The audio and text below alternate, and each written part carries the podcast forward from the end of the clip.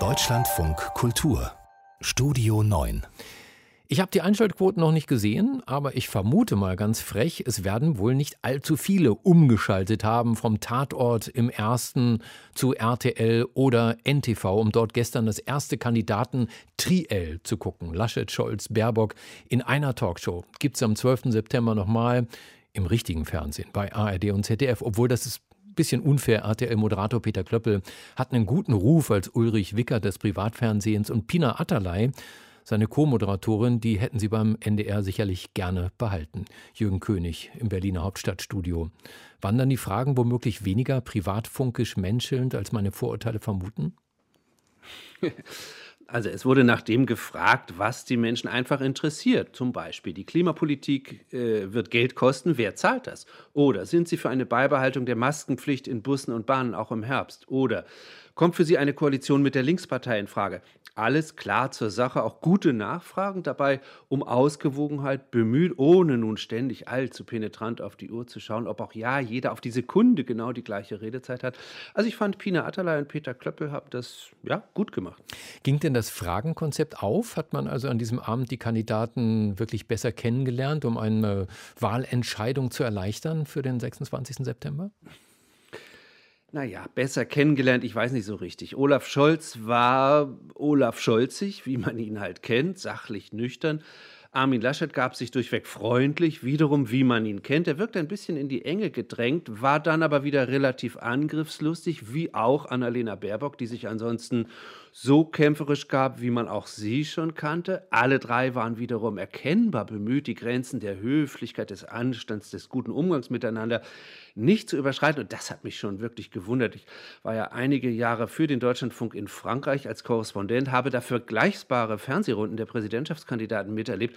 Und da ging es doch sehr viel härter zur Sache auch. Und gerade was die gegenseitige Ansprache der Kandidaten angeht, den Umgang miteinander, dagegen war das gestern sehr nett, grundlegend sehr freundlich. Und das hatte zur Folge, dass die Kandidaten immer in ihrer Rolle bleiben konnten und man sie entsprechend einfach so erlebt hat, wie man sie schon immer erlebt hat und nicht wirklich besser kennengelernt hat. Am Ende wird immer gefragt, wer hat am meisten gepunktet? Das frage ich Sie auch.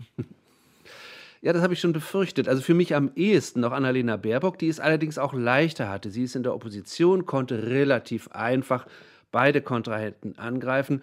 Armin Laschet und Olaf Scholz waren immer in so einer lauernden Abwehrhaltung, zum Beispiel beim Thema Afghanistan. Annalena Baerbock eben nicht. Ich fand sie munter, auch sehr präsent in ihrer Angriffslust, in ihren Forderungen nach einem grundlegenden äh, Politikwechsel. Sie war auch schlagfertig, etwa wenn sie zu Armin Laschet sagt, er solle doch bitte schön nicht nur seinen Sprechzettel vorlesen. Das fand ich war ein echtiger Lacher. Inhaltlich neu war das alles nicht. Dergleich hat man von allen Kandidaten schon gehört bekannte Gesichter, gemischte Gefühle sozusagen. Gleichwohl, es gab nach der Sendung eine Forsa-Blitzumfrage. Unter 2500 Menschen von ihm waren 36 Prozent der Ansicht, Scholz habe das Triell gewonnen. 30 Prozent sahen Baerbock vor, nur 25 Prozent Laschet. Also äh, man sieht, wie unterschiedlich das ist, aber wie gesagt, für mich äh, hat Annalena Baerbock am meisten gepunktet. Vizekanzler Scholz von der SPD wurde ja bereits vom Spiegel als der neue Merkel bezeichnet. Äh, blieb er in dieser Rolle, also jemand, der vor allem durch Ruhe punktet? Ja, Absolut. Olaf Scholz gab sich staatsmännisch von Anfang an. Er gab den Vizekanzler, den möglichen Nachfolger der ja immer noch sehr beliebten CDU-Kanzlerin. Äh, äh, man konnte das ganz gut sehen, wann immer äh, Laschet und Baerbock anfingen, sich zu streiten, in Anführungsstrichen, dann lehnte er sich ganz gelassen zurück. Er schaute dem Ganzen sichtlich entspannt zu. Also Scholz gab wirklich den Souverän. Am Ende dann äh, nochmal zu Zahlen. Damit hat Armin Laschet es, glaube ich, nicht so sehr, wie man hier hören kann an dieser Frage ob sie sich von der Linken zum Kanzler wählen lassen. Ja oder nein? Das ist eine relativ einfache Frage. Sie übernehmen hier unseren Job. Ich, ich mache es nicht. Punkt. Drei Worte. Ich mache es nicht. Ich zähle da vier Worte, nicht drei. Sind das nicht genau diese kleinen Patzer, die in den sozialen Medien am Ende die Hauptrolle spielen?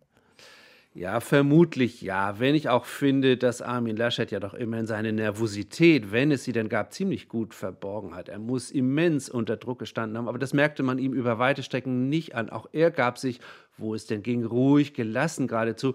Weitere Patzer neben dem, den wir eben gehört haben, gab es nicht. Inhaltlich fand ich, hat Laschet auch Punkte gemacht, zum Beispiel beim Themenfeld Außenpolitik, äh, äh, Bundeswehr. Da entwickelte Laschet ziemlich ausführlich seine Pläne für einen nationalen Sicherheitsrat, warf Scholz der SPD vor, sie verhindere den Einsatz von Drohnen zum Schutz der Bundeswehr, warf Baerbock vor, sie habe sich beim letzten Afghanistan-Mandat enthalten. Also will sagen, es gab auch solche Momente eines ja, energischen Armin Laschet. Mögen auch seine Patzer, das ist schon so in den sozialen Medien, eine wichtige Rolle spielen, aber ihn darauf zu reduzieren, das wäre falsch. Das geht nicht. Insgesamt also gute Noten für das erste Kanzlerkandidaten-Triell auf RTL und NTV von Jürgen König. Im Deutschlandfunk Kultur und ARD und ZDF können am 12. September zeigen, ob wir es besser können. Herr König, vielen Dank.